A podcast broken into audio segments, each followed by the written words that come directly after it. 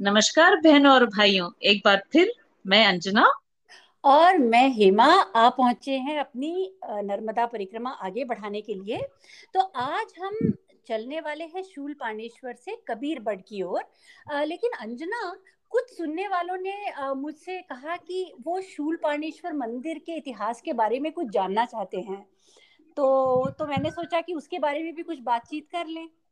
बिल्कुल बिल्कुल ज़रूर। हाँ, बताओ तो, कहानी बताओ। तो जैसे कि हम पहले ही ये बात कह चुके हैं कि नर्मदा जो है बड़ी प्राचीन नदी है तो ऑब्वियसली इसके तट का जो इतिहास है वो भी बड़ा ही प्राचीन है।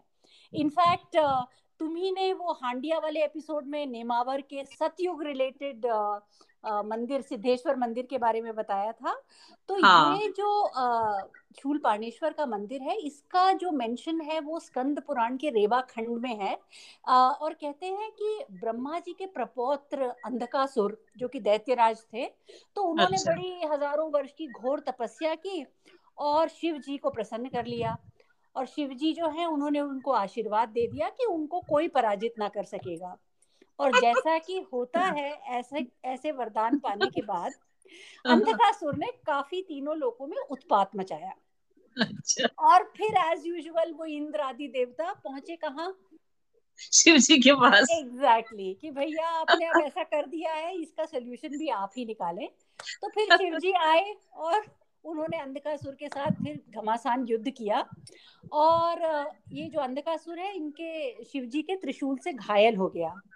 और शिवजी जो है ना भोलेनाथ कि वो गुस्सा भी हुए पर फिर जब उसने मरते मरते उनसे प्रार्थना की तो उसको माफ़ करके अपने गणों में शामिल भी कर लिया। अच्छा।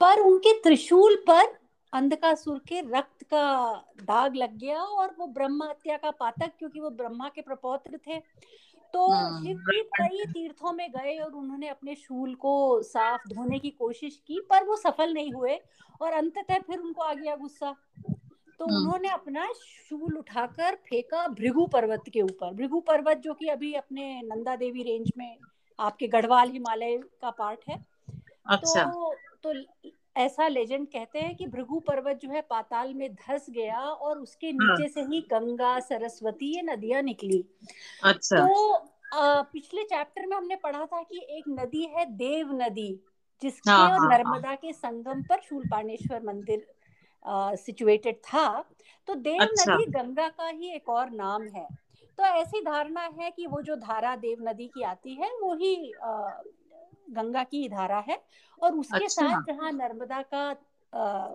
संगम है। संगम है वहाँ पर हम्म। शूल पाणेश्वर शिवलिंग की स्थापना की गई। तो ये इतना प्राचीन मंदिर है। इनफैक्ट अच्छा। इतना प्राचीन है कि इसका तो जीर्णोद्धार मॉडर्न टाइम्स में सोलहवीं शताब्दी में हुआ। अच्छा जीर्णोद्धार सोलहवीं शताब्दी में हुआ। हाँ। और तुम एक और बात गेस करो कि इस हाँ। मंदिर में पुराने जमाने प्राचीन काल में कौन लोग आए? गेस करती हूँ पांडव है क्या? Exactly exactly. ये पांडव तो हमारे साथ ही चल रहे हैं पूरे परिक्रमा में। किनारे किनारे हाँ, हाँ। तो पांडव यहाँ आए थे और इसलिए इनफैक्ट पुराने मंदिर के पीछे कहते हैं पाँच पांडवों का मंदिर भी था।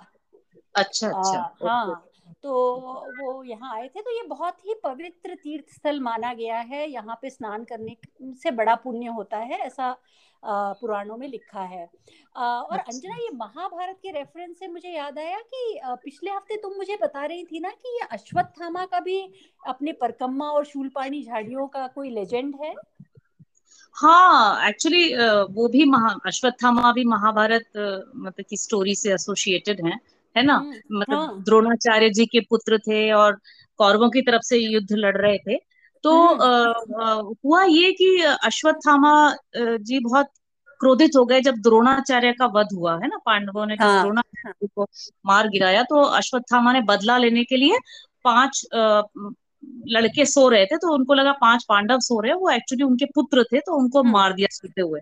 तो फिर पांडव नाराज़ हो गए। तो अर्जुन जी ने अस्त्र चलाया अश्वत्थामा ने ब्रह्मास्त्र चलाया किसके तरफ़ निशाना मार के ब्रह्मास्त्र चलाया अश्वत्थामा ने?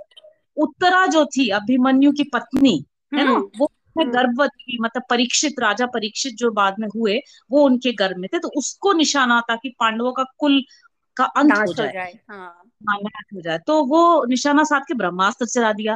अब द्रोणाचार्य ने अश्वत्थामा को ब्रह्मास्त्र चलाना तो सिखाया था वापस बुलाना नहीं सिखाया था।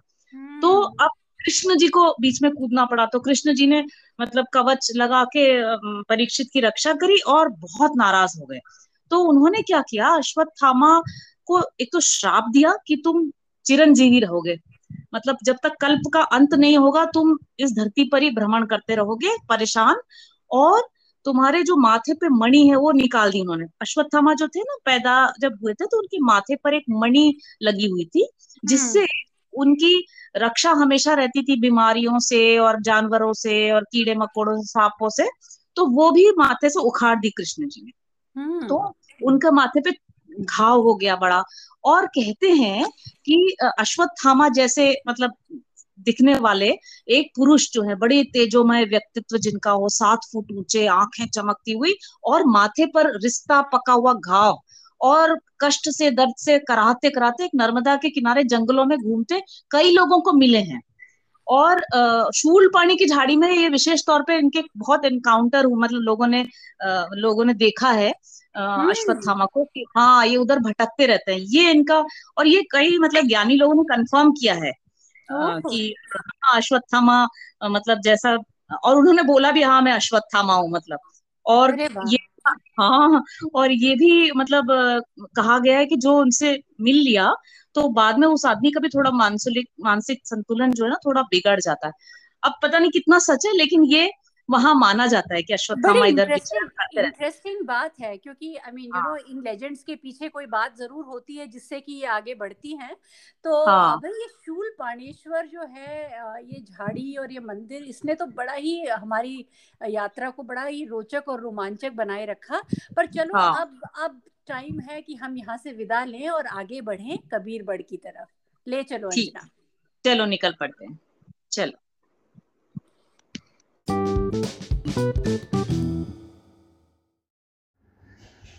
पानी, चट्टान, प्रपात, शोर और मोड़, ये पाँच तत्व हैं जिनसे नर्मदा की देह का निर्माण हुआ है।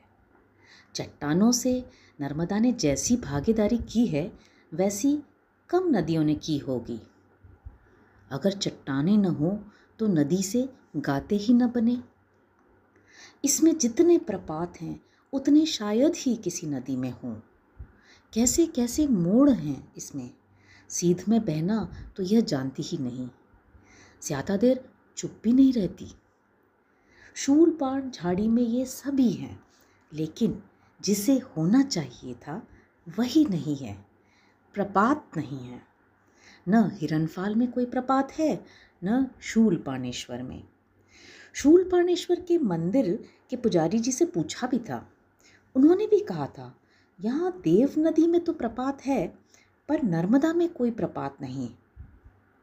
ऊँची पहाड़ी पगडंडी पर से चले जा रहे हैं। दोनों ओर पारिजात के पौधे हैं। कुछ दिन पहले वे फूलों से लदे होंगे, लेकिन अब एक भी फूल नहीं है। नवा गाँव आते आते तेज धूप हो गई।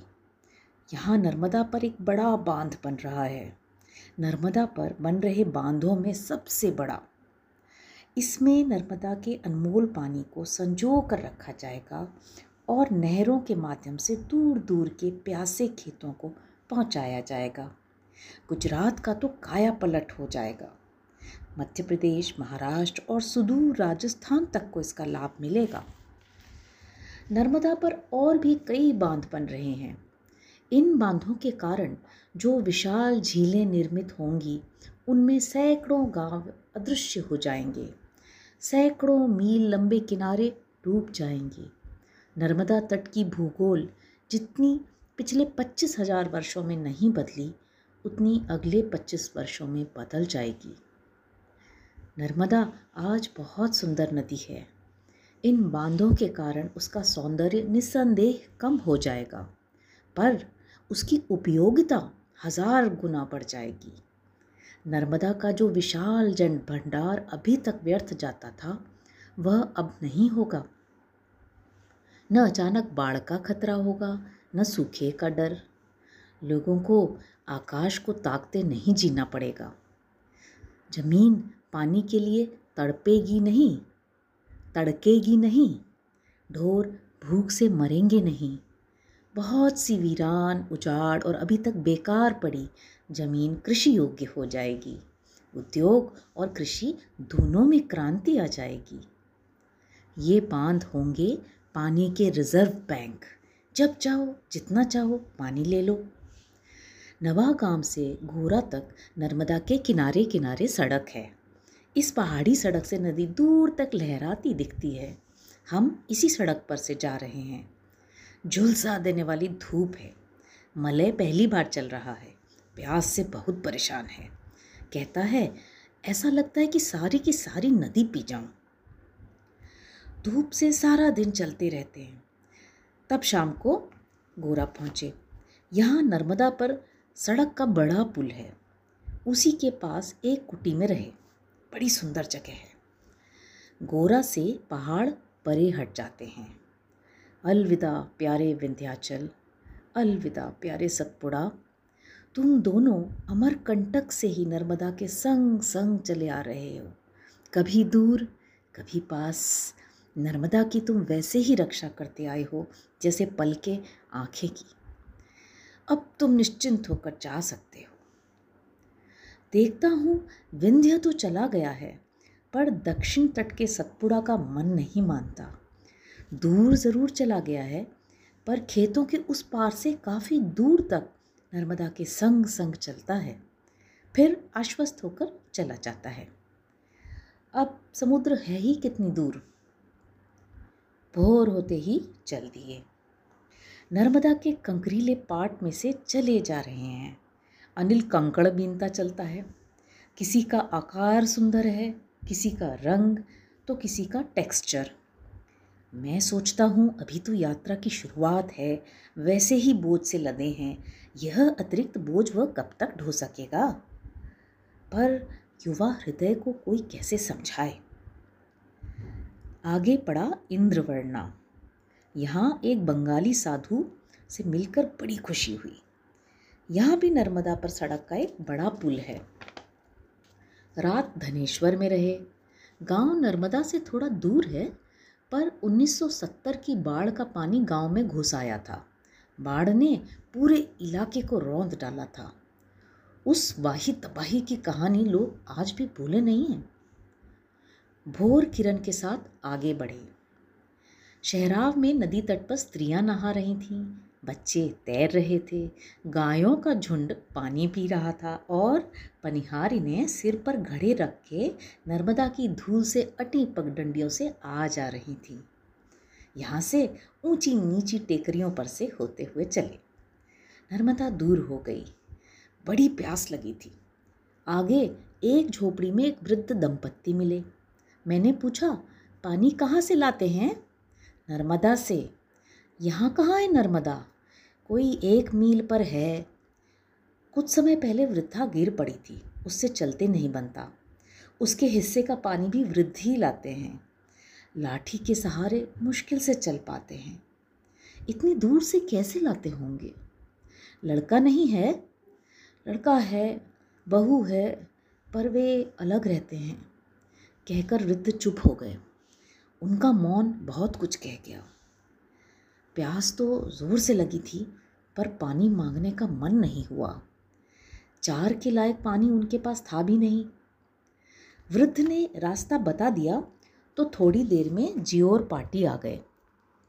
इसी का दूसरा नाम है कुंभेश्वर। यहाँ नर्मदा में पाल वाली नाव चल रही थी। यहाँ के पुजारी जी ने रहने के लिए हमें ऊपर की मंजिल का कमरा दिया। कमरा अत्यंत सुंदर था। पर कई दिनों से बंद था, इसलिए धूल से अटा पड़ा था।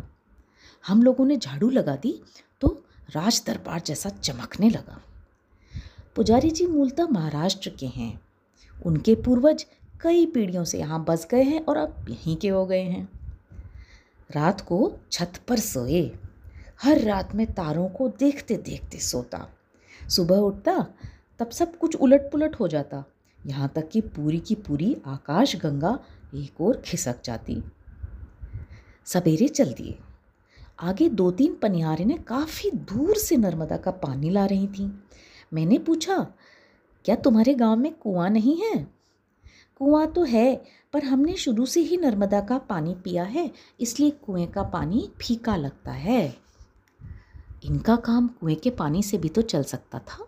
ऐसी तेज धूप में हाड़ तोड़ मेहनत की क्या ज़रूरत थी? पर नर्मदा तो बस नर्मदा है। रास्ते में एक किसान मिला। उसने कहा, आगे करजन नदी पड़ेगी, उसमें बड़ा कीचड़ है। चलिए उसे पार करा दूँ, खेत बाद में चला जाऊँगा। हम सावधानी के साथ नदी से लगी पगडंडी से चल रहे थे। पगडंडी तीखे उतार चढ़ाव से भरी थी। बारीक पाउडर सी धूल सी अटी थी। बार बार चढ़ते उतरते दम निकल जाता था। पर मलय तो सबसे बाजी मार गया। एक जगह ऐसा लुढ़का कि ध्वनि की गति से ऊपर से नीचे आ गया। अनिल कैमरा लेकर चलता था।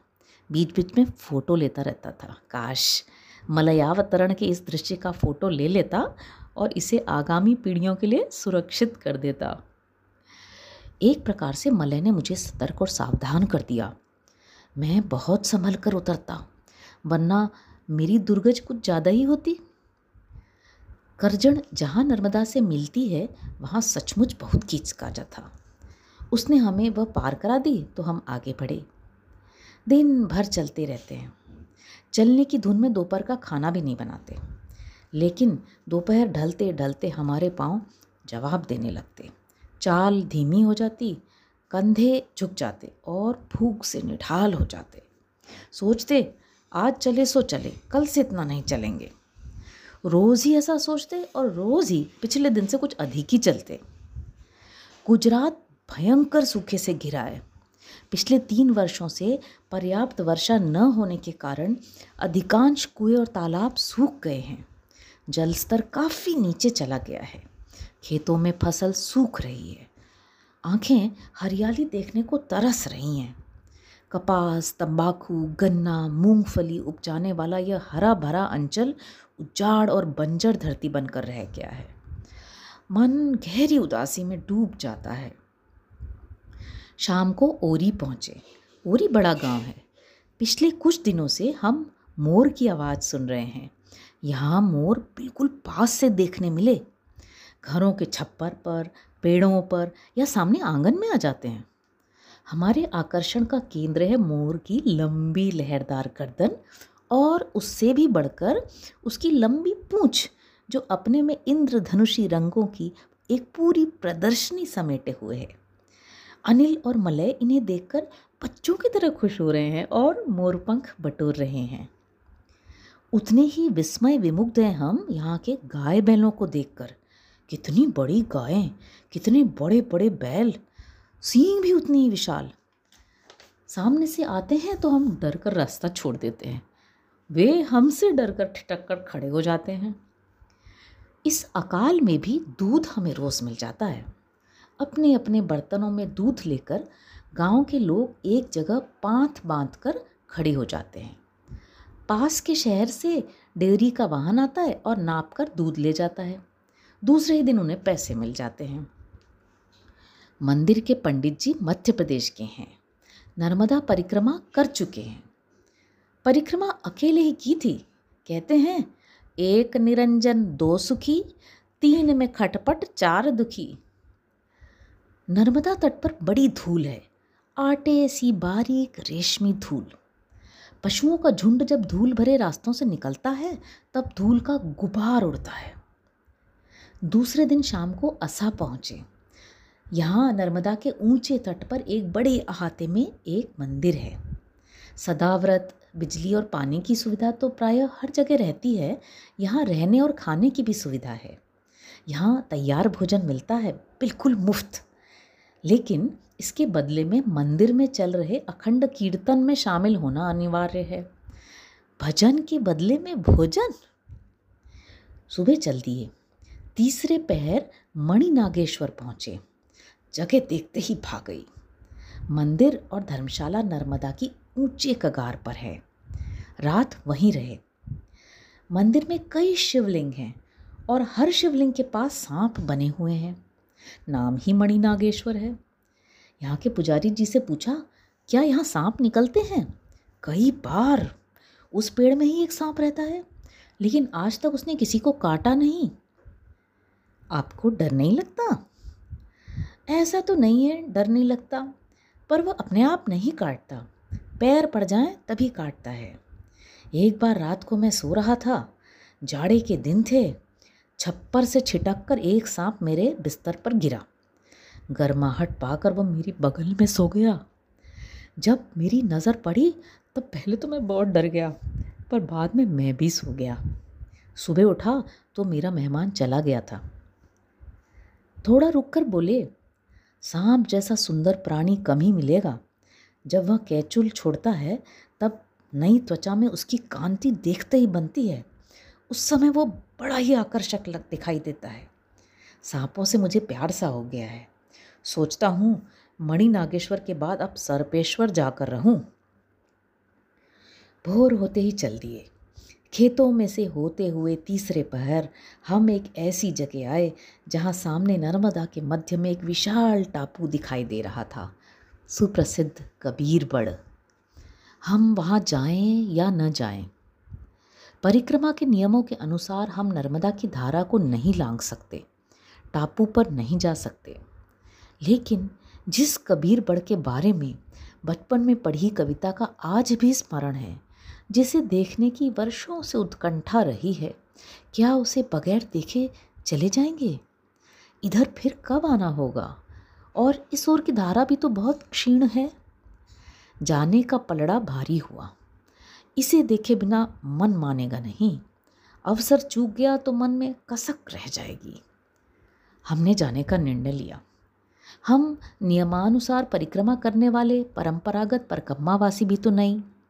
सो माँ नर्मदा से क्षमा याचना के साथ, कबीर बढ़ जाने के लिए हम लोग पूरे उत्साह के साथ नर्मदा की चिचली धार में उतरे। नमामि देवी नर्मदे।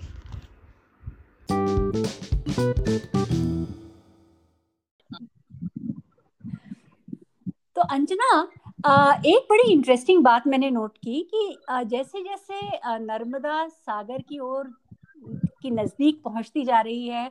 और जैसे अब हम मध्य प्रदेश को छोड़कर गुजरात में आ गए हैं तो नर्मदा किनारे का जनजीवन इलाका रहन सहन लोग काफ़ी बदलाव आ गया है ना? क्योंकि we can feel that difference हाँ जैसे जैसे मध्य प्रदेश से महाराष्ट्र फिर गुजरात आया हाँ. तो सही बात है। जैसे खाने पीने का उन्होंने बोला कि यहाँ बना बनाया मिल जाता है सब सुविधाएँ ज़्यादा है है ना? तो थोड़ा थोड़ा और अर्बनाइजेशन की हिंट ज़्यादा है as we are nearing the sea हाँ हाँ इंडस्ट्रियलाइजेशन थोड़ा ज़्यादा है।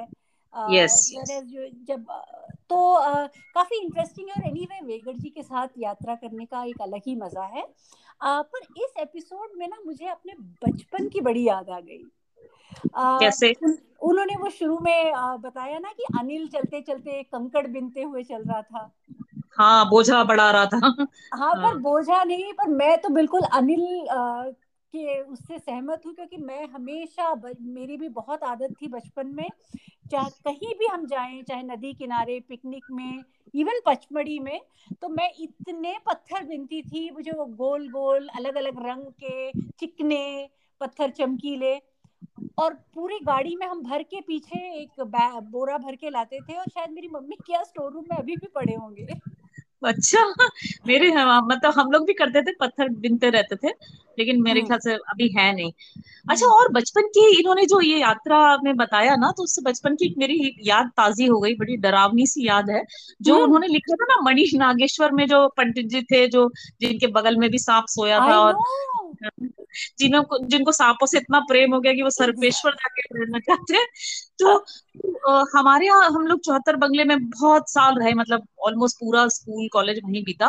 तो वो हाँ। भी एक का मणिनागेश्वर था इतने सांप हमारे घर में आते थे हर हफ़्ते सांप अंदर कभी बेडरूम में कभी स्टडी में मतलब बहुत ही डर लगा रहता था सांपों का। तो अंजना तुम्हें याद है एक बार शायद हम लोग इलेवेंथ में थे शायद एग्ज़ाम्स खत्म हो चुके थे और तुमने मुझे सुबह सुबह फ़ोन किया था कि जल्दी आओ हमारे यहाँ एक क्रेट पेड़ के ऊपर आया है और तुम्हारे यहाँ की गार्ड ने उसे बारह बोर की राइफल से शूट किया था। और कि मैं फॉरन आई देखने के लिए और यू you नो know, पूरे दिन का उस दिन हमारा एक्साइटमेंट बना रहा। हाँ उसको घोड़ा पछाड़ कहते थे वहाँ घोड़ा पछाड़ एग्जैक्टली एग्जैक्टली घोड़ा पछाड़।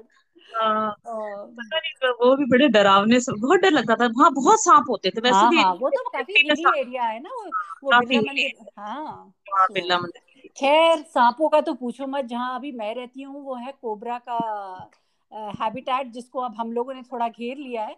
तो हमारे यहाँ अक्सर उनका आना जाना लगा रहता है मैसूर में। अच्छा। हाँ, हाँ।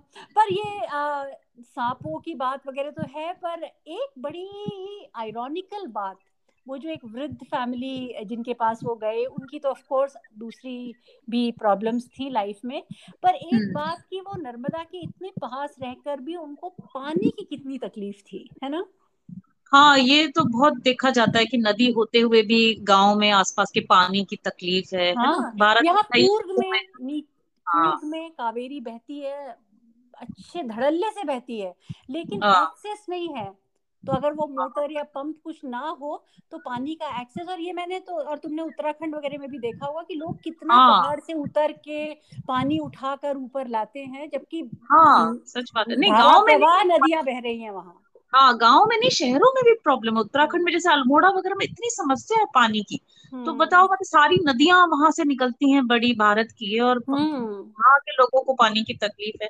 आयरनी है बहुत बड़ी आयरनी चिराग तले अंधेरा जैसे कहते हैं हाँ, हाँ, हाँ, हाँ. अच्छा ऐसा है कि देखो अगली बार हम कबीर बड़ के बारे में कुछ बात करेंगे। मुझे इतना एक्साइटमेंट हो रहा है क्योंकि तुम तो इतना सुंदर गाती हो जब भी तुमने गाया है मुझे मेरे मित्रों ने कहा है कि हेमा से और गवाओ।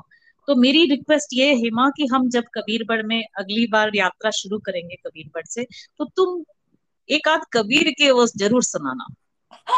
चलो कोशिश करूँगी। आ, पर दूसरी बात यह है कि मुझे कबीरबड़ की ज़्यादा एक्साइटमेंट इसलिए है कि ऐसी क्या बात है वहाँ की? वेगड़ जी परिक्रमा के नियम का उल्लंघन करके वहाँ जाना चाहते हैं है ना?